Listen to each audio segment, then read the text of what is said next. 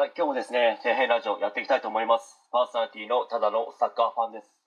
お送りする内容がですね、皆様の役に立つように頑張っていきたいと思いますので、よろしくお願いします。えー今回はですね、芸人のオードリーさんから学べる勝ちパターン、成功パターン、パート2に関して、まあ、ちょっと語っていきたいと思うんですけど、まあもしかしたらですね、逆のパターンだったら早く売れていて、まあ今頃ですね、もしかしたらもう消えていたという可能性もなくはないですよね。まあ仕事全般に言えることかと思いますけど、まあ若いうちにですね、結果を出してしまうと、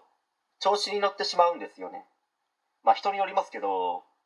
まあオードリーさんもですね、若いうちに売れていたらば、まあ調子に乗って、こう横柄な態度になってしまい、周りに嫌われてですね、仕事がなくなったということになっていた可能性もあったわけですよね。まあ実際多いみたいですからね、そういう人たちは。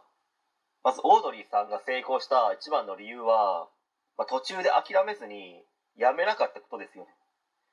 まあ、ショーパブで6年間ですね、前座で漫才をしていて、まあ、9年目でですね、やっと初めてテレビで、まあ、漫才ができたみたいですね。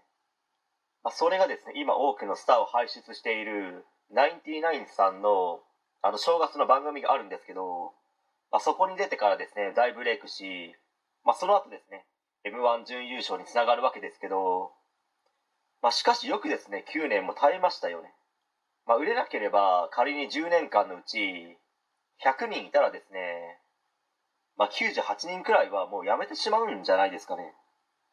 まあ、その節目がですね、やっぱり30歳前後ですよね。まあ、2人とも大卒なので、周りの人たちはですね、30歳前後なら、それなりの収入をもらっていたりですね、役職についていたり、結婚してですね、家庭を築いている人たちも周りにいて、まあ、特に若林さんはですね、まあ、結構劣等感を感じて、まあ、だいぶ悩んでいたんじゃないかと思いますけどね。まあ、春日さんはですね、そういうのはあまり気にしない感じはしますけど、まあ、しかしですね、実際は、まあ、いろいろ気にして悩んでいたかもしれないですね。やっぱりいろんなことを考えたりですね、悩んだりする年なんですよね、30歳前後って。まあ、とにかく長くやっていると成果が出ない時期の方が圧倒的に長くて、まあ、くじけそうになるんですけど、まあ、その時にですね、成長する方たちは、もう必ずと言ってもいいくらい支えてくれる人、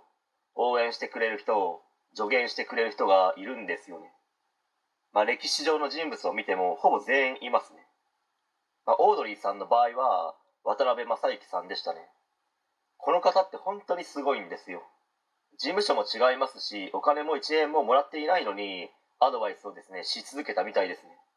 まあ、よほどですね、オードリーさんに何か光る部分があったんでしょうかね。